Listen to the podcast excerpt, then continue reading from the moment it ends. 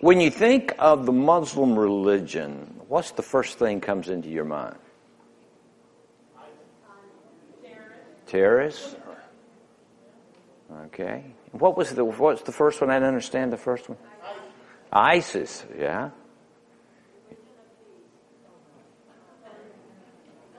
Yeah. That's what they proclaim. And uh, Allah. Yeah. What image comes in your mind when you think of Muslims? The burqas? Yeah. Yeah, I agree. Um, certainly, uh, some of the great um, catastrophic events that has happened in the world, uh, we think about that. Think about 9/11, and uh, and what happens is is that it, it gives us a perspective of the Islamic religion uh, that the majority of the Islamic uh, or the Muslims would not want you to think of. Uh, uh, the majority of the Muslims are uh, peacemaking people. Uh, whether we think that or not, because we recognize the surreal uh, events that has taken place in in our life and that has brought about great uh, animosity, I think, among other kinds of faith. And so uh, the Muslims believe that Islam is the very first religion that has ever was from creation.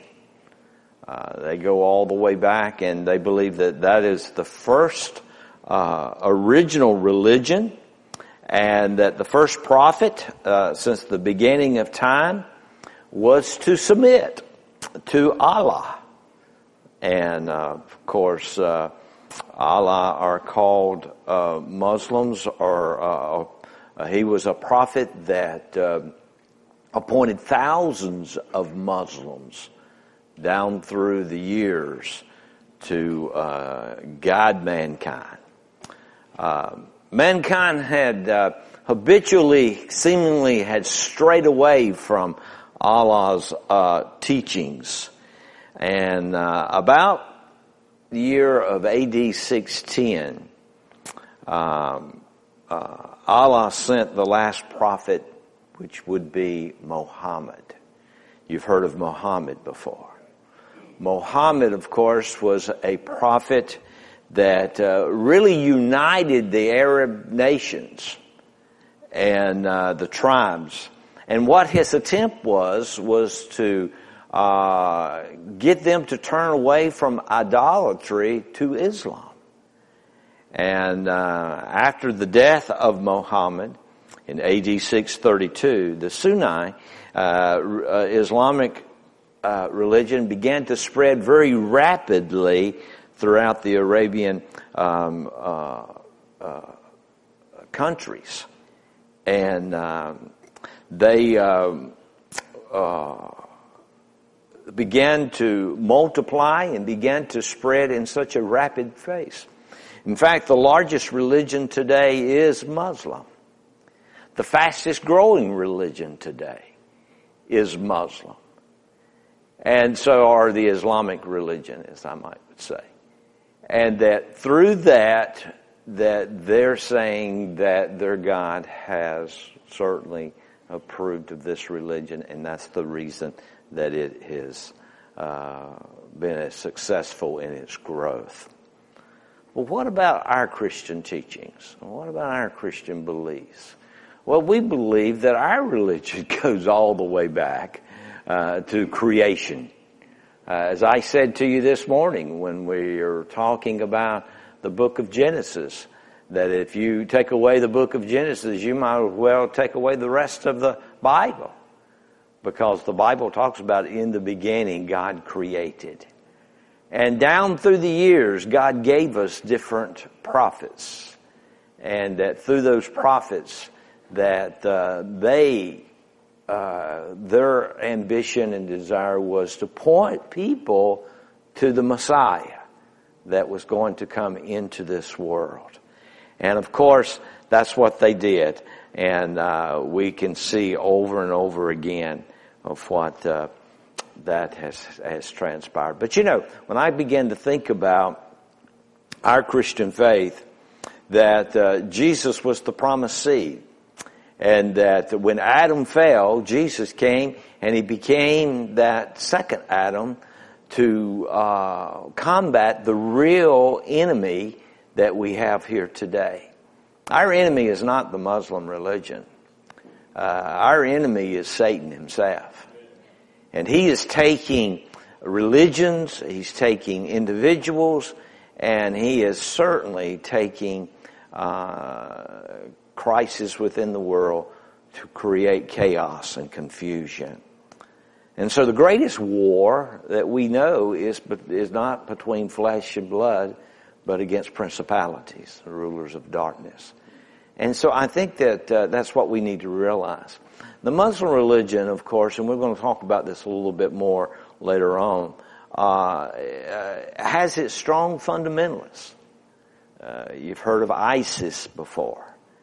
And uh, the, these are the ones that uh, believe that Christians are infidels. And they want to destroy the infidels. And therefore we have seen great persecution. We've seen demonstration of hate and chaos and confusion because of that. But religion's history between Christians and Muslims uh, so many times have covered with blood and war, much like all human history. And um, God's name has been used on both sides, uh, between the Muslims as well as with the Christians. But uh, historians have pointed out that these holy wars that we know of today and you can trace them back. They've been several of them as you go back through uh, history. Holy wars, uh, back all the way back into the seventh and eighth uh, century, and the Crusaders between the eleventh and uh, twelfth and thirteenth century, establishment of the state of Israel in in 1948, uh, and of course of the attack of the World Trade Center and the Gulf War in 1991 and 2003, and many, many, many other events. But think about recently that what just t- transpired in England in the last uh, week or so. Uh, it, it has brought fear. We, we hear the word terrorists, and that's exactly what they want to do. They, uh, the, the radical fundamentalists want to create terror and fear in the lives of people. So we're going to talk a little bit about that. We're going to talk about uh, who is God. We're going to talk about uh, their beliefs and things of this nature. And so I'll turn it over to Brother Ken. The probably the greatest contention between Islam and Christianity is uh, the fact that um, uh, that Islam contends that uh, God is one. There is no other God. And He does not relate to any other gods. He doesn't relate to any human being. He is a, uh, a totally transcendent God. And He is, uh, uh, His oneness, absolute oneness is primary, okay, to the Muslims. Uh, now, it's interesting here that uh, Allah has about 99 different names, okay, all which uh, are uh, compa- are descriptive of uh, an attribute of His. But probably the two most uh, well known are uh, the merciful and the compassionate. Now, it's interesting here that, and it helps us to understand why Muslims uh, have a difficult time with uh, uh, a heart religion. Okay, that because uh, God is uh, never described, or Allah is never described in human family terms like father or son, and so He is. Um, the primary thing for uh, Muslims is God's will. His will is to be obeyed, and um, it is uh, his, his, will is absolute. Uh, it's his ultimate uh, attribute, and uh, he is the uh, Muslims' final judge, and they have no mediator. All right, they have no mediator. And so uh, the best chance that a Muslim has on judgment day, okay, is to have lived a life of righteousness and submission to Allah's will. Now, you know, this stands in quite a contrast to the God whom we know. We know him as the God of our Lord Jesus Christ, the, the Father, the Son, and the Holy Spirit. He is the triune God. He is not three gods. Uh, he is not uh, uh, a, a, unit. He is not just. Uh, he is he is one God, but he is a triune God, a, a, a God of unity, in that the uh, the Father, Son, and the Holy Spirit are three in one, as we know and have uh, heard the Trinity described in. And so, the primary characteristic of our God and how we know Him, uh, just as John says in his letter, that God is love. All right, and God relates to everything, His creation, all of His creation, every human being. He relates to us on the basis of His love. All right. Now, so it's important for us to understand that uh, God doesn't simply choose to love us; it's His nature. That's who He is. God just loves. And that love is what uh, chooses to act. It, it, that love chooses to act on our behalf. Okay, for us. So the um, uh, the for us to try to come to some understanding with the Muslim uh, is a, on the uh, unity of God is a very difficult thing. When Helen and I were in Rome, we uh, uh I uh, established a relationship with a Muslim from Egypt, and uh, he was a merchant marine, and he was living in Italy at the time, and a devout Muslim. His sons were devout Muslims, and they lived in, also in Rome. But he could not comprehend the fact that it was the Holy Spirit that uh, overshadowed Mary and uh, uh, that um, um, uh, um, that's what I'm looking for. Uh, Mary, you know, that and uh, caused Mary to to bear the Son of God, our Lord Jesus Christ. Okay, he was. I'm sorry. Conceived. Thank you. Thank you. Conceived of the Holy Spirit. I appreciate that, Tim. Um, so, uh, and the fact that uh, that Jesus was flesh, uh, it was incomprehensible that he could be a God. And so, uh, this is a, a, major barrier to our, our trying to communicate with and come to some understanding uh, with a Muslim.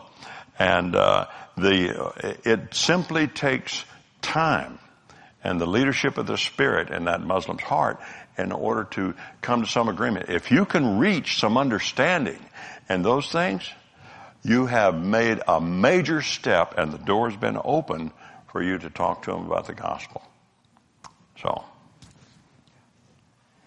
Um, the, the name of their text, uh, what they use is called the Quran. Yeah, the Quran literally means a text to recite. All right, so they, they look at this as their scriptures and they will do as much as they can to get into it, recite it, memorize it, um, and, and their dedication. Um, it, it's, it's amazing um, what they're, they're following here. Um, it's interesting, many prophets before Muhammad, uh, they, they think were also given Allah's word. Okay, so they believe that Moses, uh, from Allah, it came to Moses, the Torah. Okay, what, what, we, what we've get, been given there. They believe that the Psalms were given to David by Allah. Okay, They also believe that the gospel was given to Jesus. Um, and, and so, but the Muslims are taught that all these writings were corrupted. Okay, so that's very important to understand. They believe, they literally feel sorry for us that we're following corrupted teaching. Um, their Quran is the pure, you know, way to go. It's it's from in 610 AD in in Mecca that Gabriel was given words by God to give to Muhammad, and Muhammad cleared, you know, you know, wrote all this down, and um, and so that's where this all all started. He lived 22 years after that, um, but that's when, after his death, all of these people gathered all these writings over that period and put that uh, together. Um, and it's most divine in its original Arabic form. Um, and, and the Muslims memorize it and recite it in only this pure language. So they, they look at all of our different translations, um, different uh, things that we have, and they just look at it as being corrupted and more corrupted and more corrupted. Um, and so, of course, we know how we got the Bible. Uh, of course, Second Timothy three uh, sixteen. Many of you know that. all Scripture is given by inspiration of God and is profitable for doctrine, for reproof, for correction, for instruction in righteousness, that the man of God may be complete, thoroughly equipped for every good work. And uh, you want to see something neat? Um, just a little commercial here, but this Wednesday night, come out and see these children and, and the ending Awana Award celebration. How much Scripture is being memorized by these children. It'll challenge you. You know, um, somebody one time challenged me with this. Do you know a verse for every year you've been alive? Could you tell me one verse for every year you've been alive? I thought, ouch, do I? Do I? I mean, I know a lot of scripture and I could paraphrase a lot of scripture to you, but could I literally tell you a verse uh, for how long I've been alive? I mean, that's a challenge to us. We need to get into the Word, memorize it, because we there is a religion out there that is doing that. They're they're they're learning, memorizing, and reciting that scripture. The misunderstanding is that of course, yeah, I just said Muslims feel sorry that we, we do this, uh, follow a corrupted book. But even among Western educated Muslims, the great diversity of Bible versions and translations add to their belief that the Bible is corrupted. Um, and so here's the thing that you need to understand historically Muhammad never criticized the Bible and how corrupted it was. That only came after he died. And so Muhammad, Muhammad never thought that. Plus, the Quran actually points to the Bible in obeying a lot of the teachings.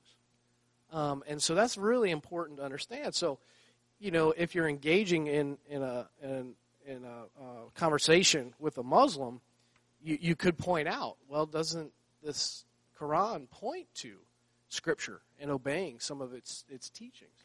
Um, and uh, we also see, too, that the Dead Sea Scrolls confirmed a lot of things that are written in the Bible.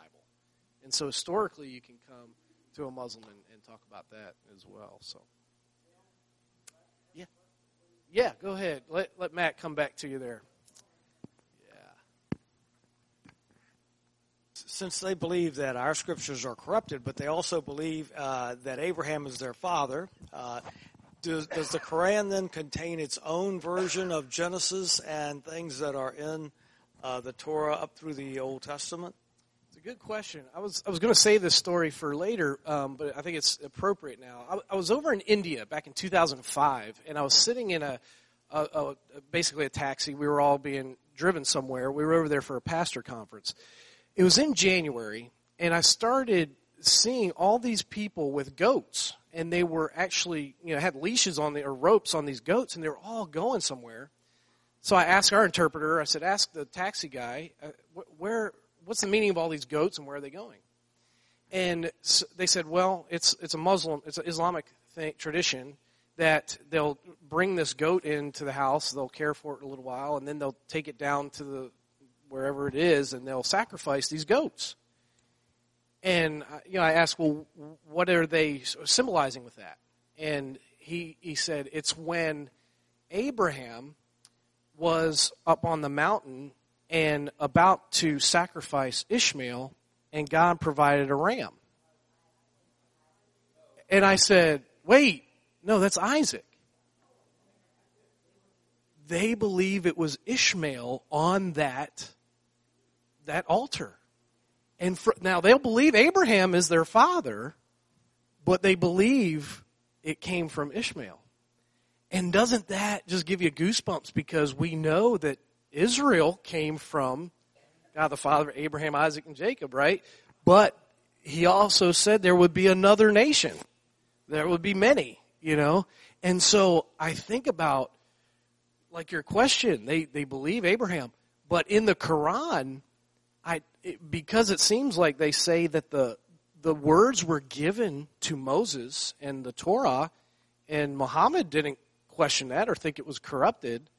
So where is it? And, and I didn't look in, in investigate in the Quran if if that Ishmael part where that came in. So it leads me to believe that somewhere, maybe in the Quran, it it tells us that Ishmael was that one, but that's in direct contradiction to what the Bible then says. So it's it's kind of interesting. I, I, again, I don't know how to answer your question as far as in the Quran what it states. Um, but yeah, they believe that the Bible would be corrupted at that point. You know, saying, well, no, it's not Isaac, it was really Ishmael. You, you know, so it, it has some interesting roots uh, going all the way back in history. I, I wonder then, they believe that uh, Moses was uh, inspired to write if they have the equivalent of the Ten Commandments and and the law that was given to Moses. Again, an interesting thing is Muhammad never, you know, questioned the Bible on that part, you know, and so whatever was given to him in the, that 22 years um, of formulating the Quran, um, I, you know, I'm not sure. I've even heard that in the Quran it does say if you kill the infidel, then there will be this guarantee of an eternal paradise. And we're going to get into this. I know we're we're, we're jumping jumping around, but when it comes to their salvation, it's a scale. So their good deeds and their bad deeds are on the scale. If if you were in that type of religion and you knew you could secure the scale, well, that's the temptation to kill the infidel then. So, you know, some people will find that morally wrong. Some Muslims that, that don't, I guess, are labeled like, like you were saying earlier, extremists, right? You know, they, they, they won't label themselves extremists. So they'll, they'll be taking the chance that my good deeds will outweigh the bad deeds, but only Allah will determine that. So you go through life not knowing um, anything secure about your salvation, and so um, yeah, it's it's it's a, a, roll of the dice when it comes to anything salvation wise. Muslims believe that uh, Islam itself literally means submission to Allah. Um, some have referred it to as peace, and of course that. Um, uh, but the real meaning of it is is a submission to Allah, their God.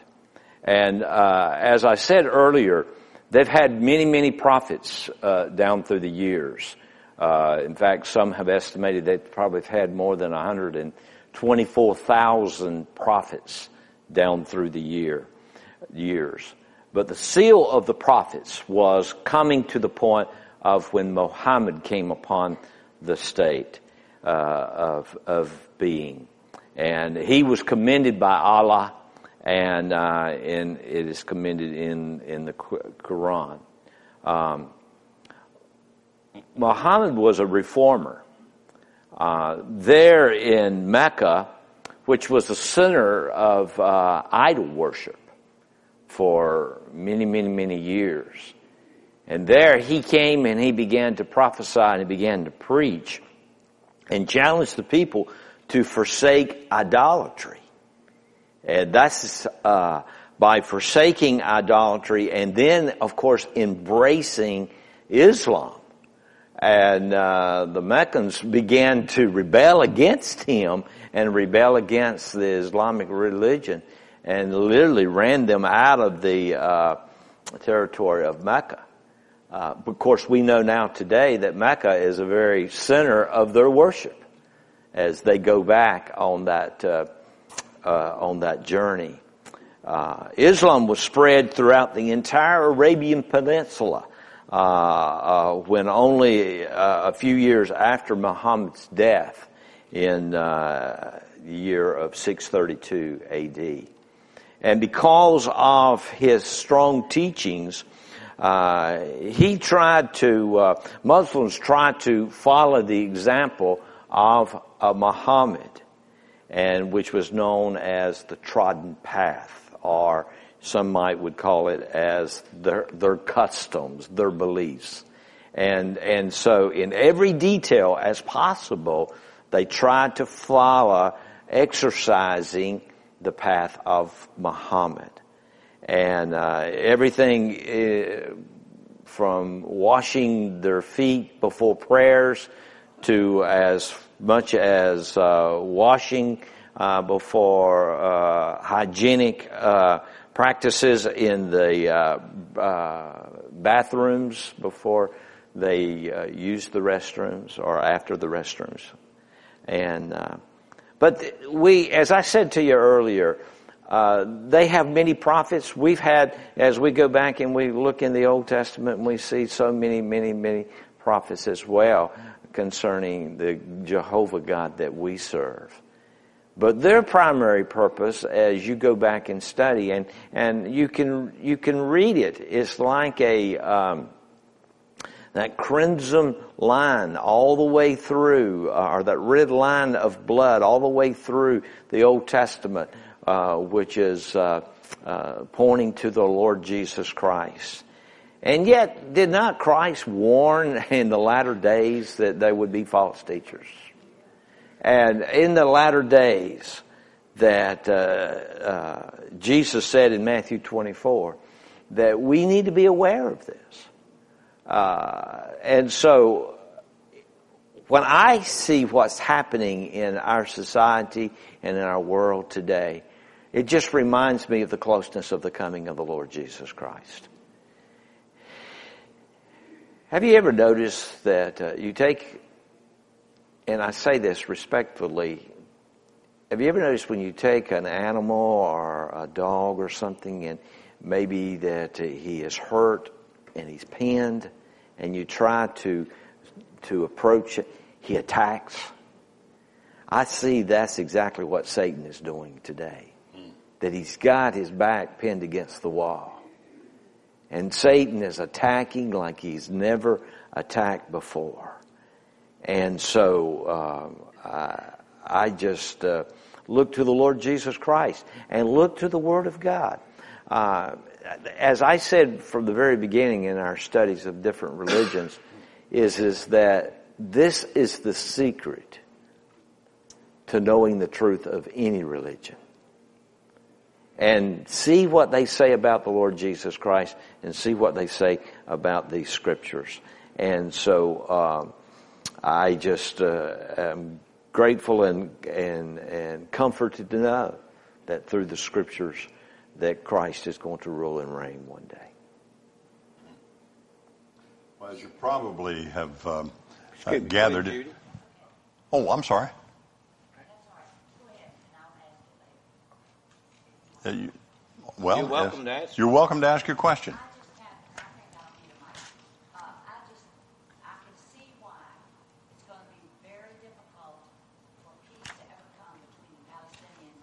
Absolutely. Because they are fighting for the same land that Abraham had, and he had the two sons. And that we are alive today to see the results of Abraham and Sarah taking things in their own hands. Exactly.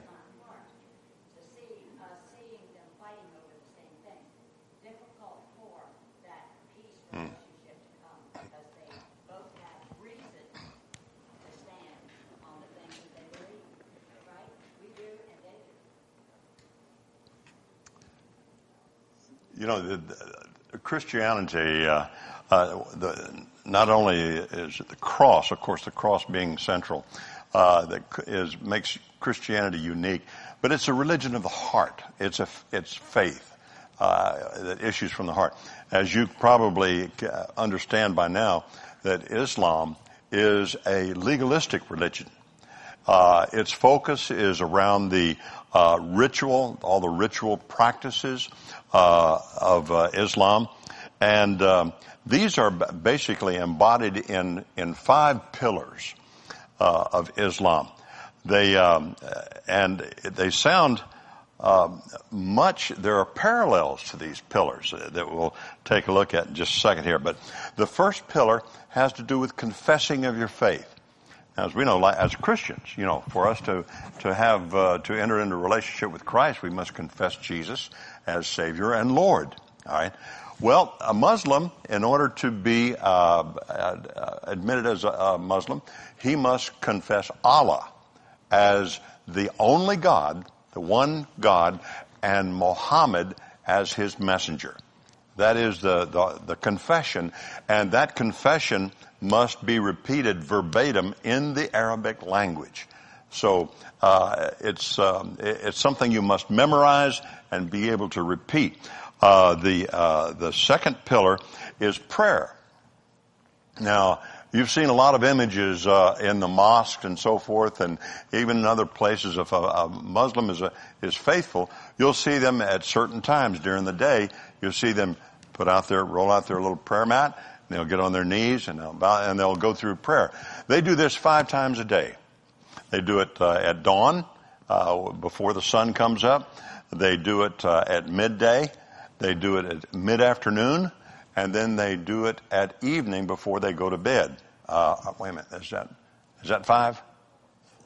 What did I miss? I missed dawn, um, midday, uh, mid-afternoon, evening, sunset, and then bedtime. Okay? Those five times. And uh, those are very, it's very significant. There are ritual prayers that you must pray during each of those times. Okay, so you have to memorize those and repeat them. Wrote, uh, wrote. The third um, uh, pillar is that of fasting. Uh, fasting is, um, you may have heard in the news that we are now in the month of Ramadan. Well, Ramadan is the uh, month of fasting for the Muslims. Uh, they, uh, from the time they arise in the morning at sun at sunrise until the sun sets in the evening, they can eat nothing, and so they uh, reserve their uh, meals for in the mor- uh, at, in the evening after the fast is completed, and in the morning after they get up and the um, uh, before the sun rises. Okay, and so um, uh, it's uh, that's a very important uh, aspect of a very important pillar. The other is giving of alms. A Muslim must give is required to give two and a half percent of his income. Okay, to uh, the poor or to other causes and so forth in in Islam. Uh, then the fifth pillar is the pilgrimage to Mecca. If it's possible within your ability you must make the pilgrimage to Mecca, the Hajj, what they call the Hajj. They go there and uh, uh, uh, Tim mentioned the altar of Abraham. They believe there in Mecca, that altar, Abraham's altar, is there. And they must, uh, uh, they must go to Mecca. They must uh, travel around that altar so many times. I don't know exactly what it is, but anyway. But that's a very significant part if you do that. Um, so those five pillars are very significant in their the practice of their religion. There is another aspect uh, that is called the jihad. Now, we have heard the jihad as as a very militant idea, a, a militant exercise that um, uh, extremists uh, uh, engage in. They have to go on jihad, okay? But they're actually for a Muslim, and this is probably for uh, 80 to 90 percent of Muslims. Okay, the jihad can, is uh, can be and usually is internal.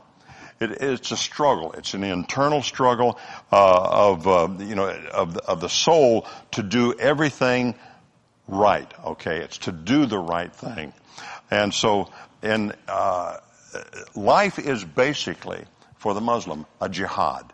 It's a struggle for righteousness, okay, to do righteous things. Now, because depending on their view of Judgment Day, okay, when they stand before Allah, okay, uh, will determine the intensity of their practices of these rituals that uh, they talked about. So uh, it's it's um, a very legalistic religion, and uh, uh, which stands in uh, quite in contrast to ours. You know, Jesus has given us the commandments that pertain to us after we become believers, not in order to become a believer, all right? Such as repentance and belief or faith in God, uh, loving God with all of your heart and, and praying as a lifestyle from the heart, all right? And uh, celebrating the Lord's Supper and baptism and uh, giving, of course. And then finally, and one of the things, the last command that Jesus gave us before he arose uh, into the heavens is make disciples. So, stands in, in, quite a contrast. Uh, um, the cross for us, while it's a symbol of victory, it's also that which victory with, which brought peace to our heart. Okay, but for the Muslim, the cross, the Christian cross, is a military symbol.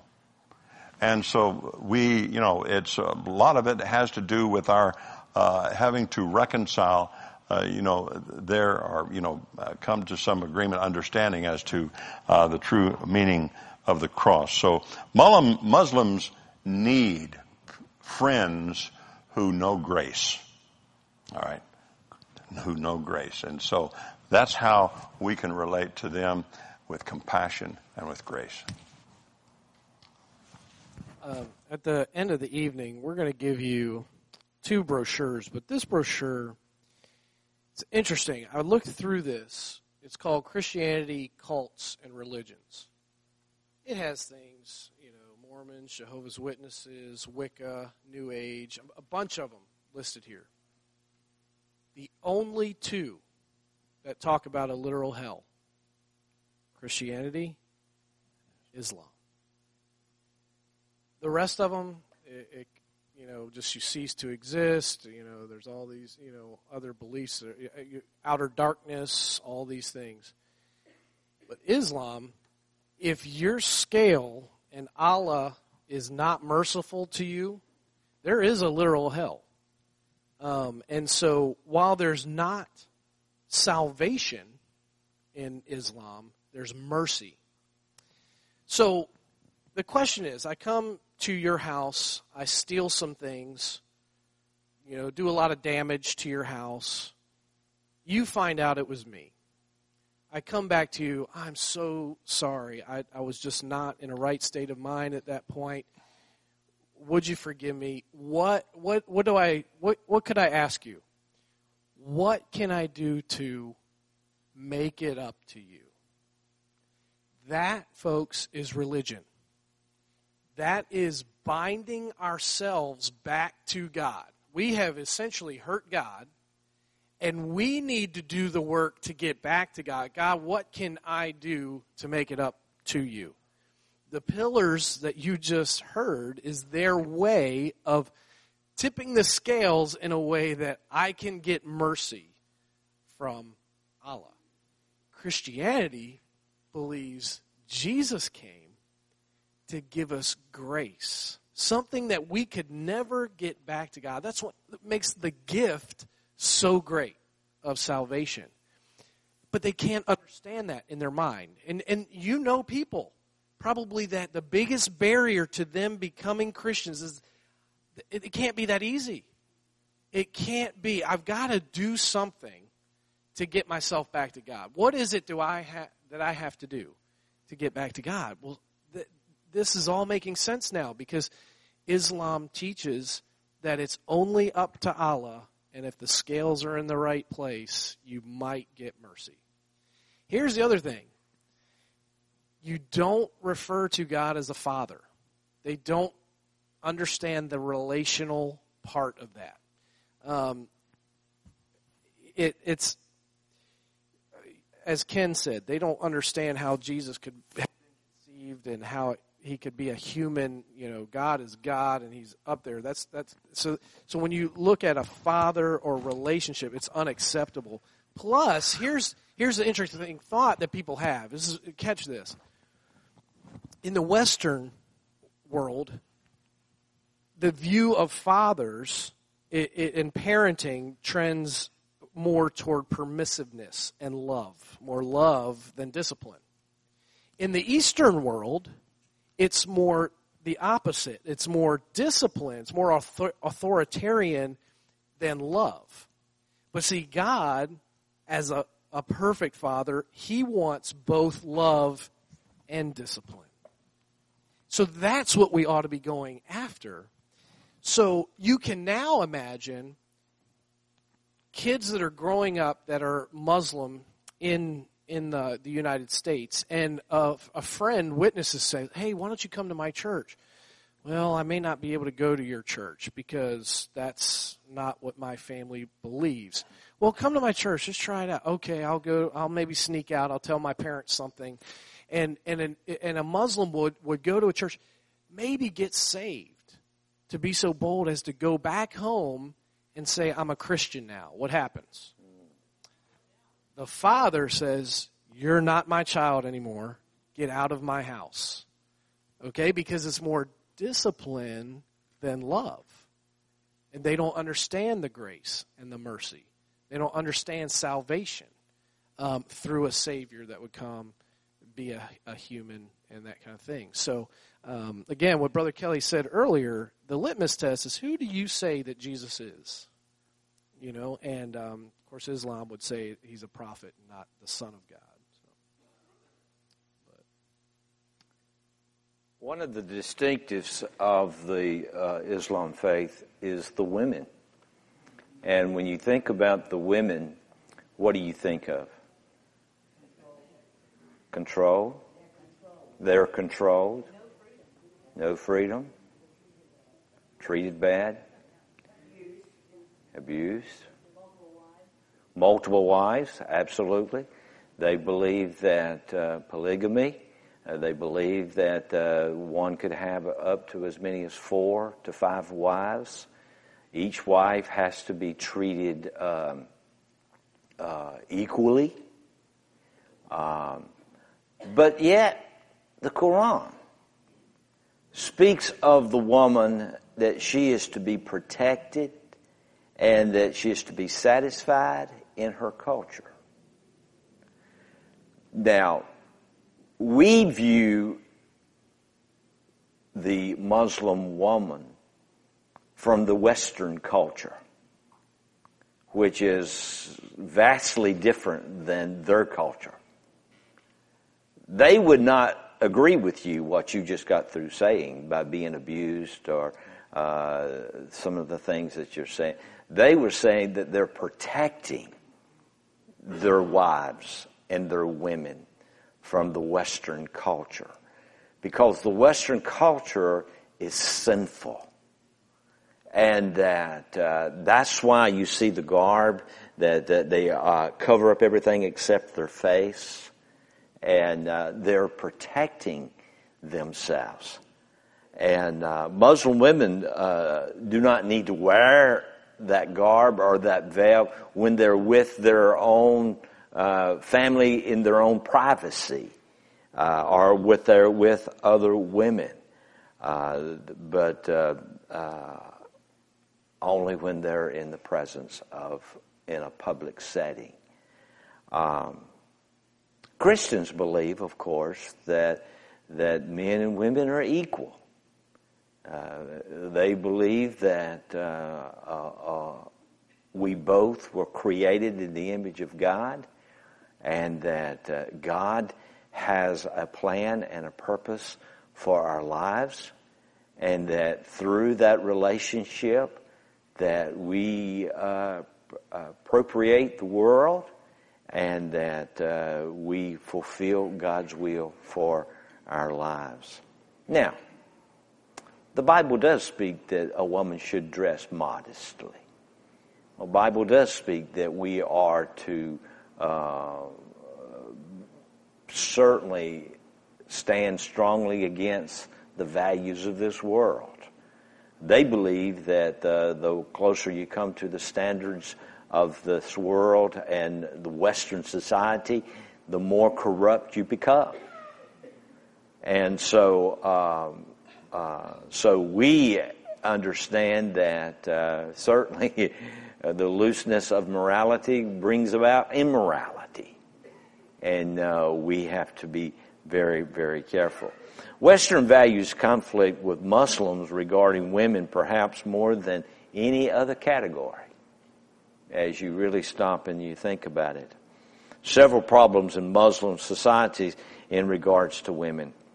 Uh, however, secularism and women's liberations have brought the Christian West several problems, as we have talked about and as we has uh, as we have recognized today.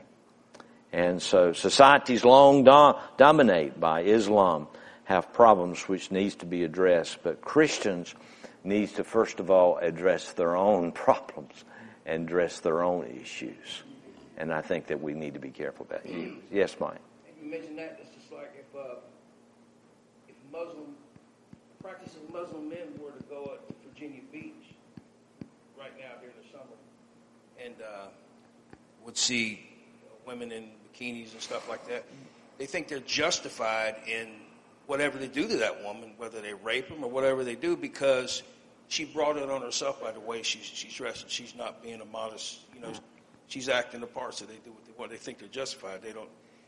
Well, I, I really, I, well, in my heart, I don't think that they think they're justified. I think they use it as an excuse, just like they just they don't really think they're. Just, they know the laws of our country or of a Western world, so but they but they use that all over the place. That's why when when we go to their countries, when I was in the Navy and stuff, it's like the women that would get stationed, the women that would go with their families or get stationed there, they had to, uh, they had to wear shirts with sleeves and stuff like that, and then they weren't allowed to go to certain beaches. Or there was only a couple of beaches that they could go to. That part of their body, I mean, yeah. should be shown. Yeah, and, and it's just, uh,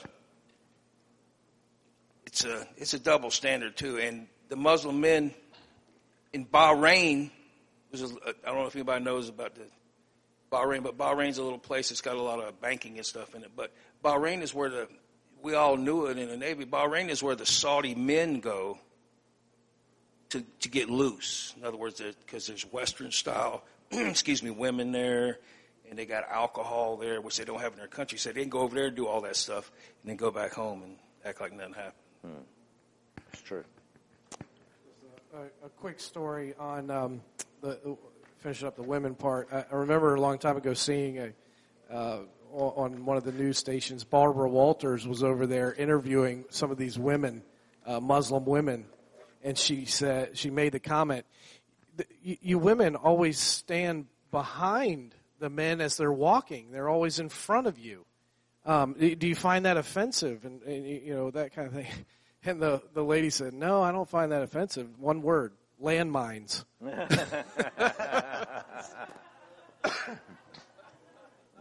Very good. we probably need to move on to the do's and the don'ts. Okay. Yeah, let's go on. Um, as we wrap up tonight, um, okay. on these pamphlets that we've been handing out to you, they always give you some um, some advice on what to do, what not to do, and so we're just going to roll through those real quick as we finish out tonight. But um, one thing they uh, advise you do make it clear that you are a follower of Christ by, by your loving words and righteous lifestyle. Um, but don't assume your Muslim friend understands your meaning of Christian. Um, I'm telling you, the, the Eastern world thinks we are Christian. And what's being sent to them in Hollywood videos and movies, they think is Christian. So don't assume uh, they know your meaning of Christian. Uh, but do take time to build relationships with them. Practice hospitality. Um, and don't be surprised if you're rejected at first. Um, here, here's an interesting, interesting practical thing. It's best to offer a Muslim friend store bought sweets and to avoid anything with pork or alcohol. So if you're inviting some Muslim friends over uh, to your home or that kind of thing, and, and uh, make sure you do that uh, or don't do that do approach your encounters um, as a learner and ask questions. Um, but don't take notes and, and treat Muslim friends like an academic project. So, you know, learn from them, but um, do correct their misunderstandings of your belief and don't argue with them. Um, do talk about Jesus. Um, use his title. I'm going to mess this up, but Isa al Masih, um, which I wonder Messiah. I kind of like that, but anyway, um, don't insult the Prophet uh, Muhammad. Um, do pray out loud with your Muslim friends. Ask if you can pray for their practical needs like healing or worries. Um, look for opportunities and pray in Jesus' name. But don't start your prayer like we talked about, Father. Um, they, they don't understand that. They don't believe that. Um, they have that misunderstanding about fatherhood. Um, and so avoid that. I think it's interesting that your hands and your arms are very important as you communicate with the uh, Muslims. Uh, do use your right hand in giving and receiving gifts. And the cause of that is that you do not use your left hand for eating food, especially when you're uh, learning to eat with your hands, because the left hand is used for the toilet. And the right hand is to be used for the eating.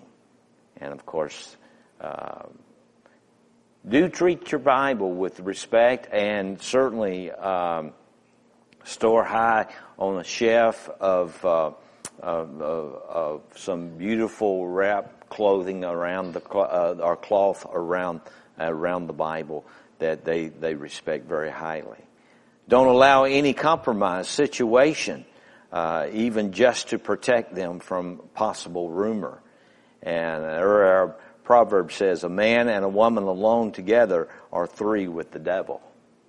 And so that's probably a lot of truth to that point. So be uh, gender sensitive, interact with man to man and woman to woman. And so you have to be careful with that aspect as well. We have, here in the United States, I think, I think it's very important that we have to, uh, we got to get a handle on our, uh, on our children. We, we got to make sure that when they leave us, that, that, that they're filled with Christ because I, I know people in my neighborhood have asked these kids if they could go to church, or I've asked their parents if they go. They said, "Well, uh, we think they're too young for church, and when they get older, they'll make their own decision." Well, when they get out there, they're not going to have anything in them, and Islam is a very attractive religion for the young kids, and and, and it's drawing quite a few in into them because, like you say, it's based on works. It's, it's, things they can do, things they can see, tangible things, and um, and right now they have a lot of sympathy and stuff, especially in the United States here. It's not like they're invading us. We're asking them to come in. We're opening our arms, inviting them. Hey, yeah, we'll give you special places and all this stuff. So we really need to know the word ourselves so we can dialogue with someone. If they ask you a question, we need to be able to answer. I mean, or at least be able where we can find it in the scripture. And uh, it's the same with our kids. If our kids go out there and they don't know know anything, it, it, or, or their minds are blank, it's it's leaving them open for bad, bad stuff. Tim mentioned a little bit ago, you know, about uh, the landmines, you know, women walking behind their husbands and so forth. You know, it's a, a case in most cultures, most other countries that you go into. There are certain words you don't use, certain descriptions and so forth for even parts to your automobile and so forth that we don't think anything of today, but uh, wow, you got to watch out. Um, the uh, same thing holds in the Muslim country. Uh, they are very um, uh, well, not chaste, uh, what's a pure, purity and uh, ethical behavior, uh, those kinds of things that protect their community, protect their women, protect each other are extremely important. And so it's, uh, uh, you remember uh, the comment that Vice President Pence made the other day about uh, he would not go out to lunch with another woman, he would not, even, a business lunch even, and he drew a lot of criticism for that. Well, the Muslims would have understood that. They would have understood that comment. See? So um, the thing, uh, a, a, thing like you know, you don't sit uh, so that the sole of your foot or your shoe is facing someone. Okay, that's uh, and women, you don't look at another man. If your eyes happen to engage another man, you quickly look away. All right. So, you know, uh, practicing modesty and uh, uh, those kinds of things are, uh, we need to really be sensitive to that, which we should be anyway as Christians. We shouldn't have any difficulty with those kinds of things. But don't assume that Muslims think the same way that you do, even if they look like you or dress like you, right? So. We've just, yes.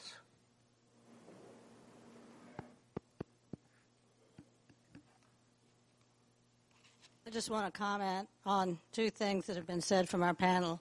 Uh, the first, Pastor, is one you made in your very first opening remarks about, you know, what we see with, in our perspective of the Muslim world, that about 80% thereabouts of the people really don't know that. I remember back 30 years ago, uh, um, oh, now I've pulled a blank on his name. Dr. Ron Hawkins at uh, Liberty University. He was talking about some things that were going on then, and he made the comment, and it's it's a good standard I think that we need to keep in mind when we're forming our opinions. What you hear and what you see un- is usually the radical fringes and not representative of the majority. Because if it was representative of the majority, it would not be newsworthy. And uh, so, what we are seeing uh, uh, on both sides, all the way around the world, I mean, what applies to them applies to us. We're seeing their radical fringes, they're seeing our radical fringes. They, and they think every, the radical fringes from us that they're seeing, like the Hollywood and all that, they think every one of us are like that. And that's not true. And you need to realize that when all this is going on. That's not to downplay the errors of their belief or anything, because even with their, you know, their run of the mill, everyday Muslim who does not go for all this violence that their radical fringes are creating, they're still not believing correctly. But there's a vast difference between that and the radicalism that we are seeing in the news. Second thing I want to comment on is Tim adding to your commercial uh, about you know them memorizing and knowing their scripture and repeating it daily and all. How important it is for us as Christians to do that. And you mentioned the Awana program to come and see. From kindergarten up, the number of verses a child memorizes increases. And in kindergarten, when they finish their book, they have memorized 23 verses. I'm not going to give the total count for this year until Wednesday night, but it is amazing how many verses have been learned this one year in Awana. The uh, fifth, sixth grade books have about 37 verses they have to memorize and do application work for. And believe me, these children know the verses when they get through because they don't get them just one time during the club year. Once they get it, it's constantly reviewed along with the new verses.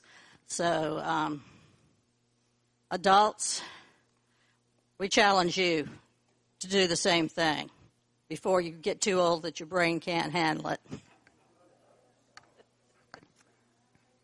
Yes. I want to go back to what Judy was talking about about uh, Isaac and uh, Ishmael and the child of faith versus the child of not not faith, right? Because what I've read read some things a little bit about the Islamic religion, and what I've read is they believe that they will dominate the world, but that they will eventually be dominant, and that they're um, they many people believe that the Antichrist would come through the uh, Islamic religion because it is it is getting so big. And maybe, I don't know if there's any truth, but the people who do get into that and then they go into that radical part, thinking, I'm going to speed up this dominating the world. But this is some things that I've read. And when she said what she said, it does seem to make a connection that the Antichrist and the Christ the child of faith and the Antichrist and the parallels I don't know. Maybe I'm way off, No, or maybe I have something. I don't you're, know. You're you're right. Um, there, there was um, somebody I was talking to at Trail Days. He's a missionary that goes over to Ghana, Africa, uh, once a quarter, and he's seeing Muslim churches raised, and, and he's seeing Christianity raised. And in Ghana, it's a peaceful thing for them. It's not radical yet. Um, but there was a man that was talking to him who was Islamic. He said, "We, we will overtake the world." And he, he looked at him and said, "What do you mean?" He said, "Well, look at all the children we're having. Yeah. They, they're having multiple wives and they're having multiple children from those six and seven and eight. You know, they're going to grow in in a, a few generations to be dominant just by what they're teaching in, in children." Yeah, that's exactly right. Uh, they certainly believe in having children for to extend the, their religion, and uh, and that, as you can see, after as Brother Tim mentioned, um, a few generations it will dominate, and so. Um, Unless Christ comes first. Amen. I vote for that. In Europe, right now, there there's several countries that are in really bad shape. Russia, France, England. What's going to happen? They're they're not making enough kids to sustain themselves. The only reason we are in the United States, I was looking at these numbers the other day. The only reason we're making enough kids to sustain our culture is because of the the kids that are coming from Hispanic families that are coming across legally uh, or illegally. If it wasn't for them, we wouldn't be making enough kids to sustain our culture. So, so we so we think about that, and sometimes I wonder: is that is that not? If we hadn't aborted all the children we've aborted in the last forty years, we'd have enough, maybe enough people or enough families making kids here to have our things up. Well, our time has uh, run out. Thank you for coming. Uh, next week, you're going to be talking about uh, Denominations and the Baptist faith and message. yeah, the Baptist faith and message and the different uh, denominations and the Damascus report. and the Damascus report. That's right. Okay, well, let's stand and go to the Lord in prayer. Thank you, Lord, for uh, allowing us to come together tonight. Thank you for allowing us to know the truth. And Lord, we pray that as we know the truth, that we'll share the truth. Help us, dear Lord, to be able to be uh, witnesses and disciples for you for the cause of the Christ that we serve. In Jesus' name, amen. Thank you.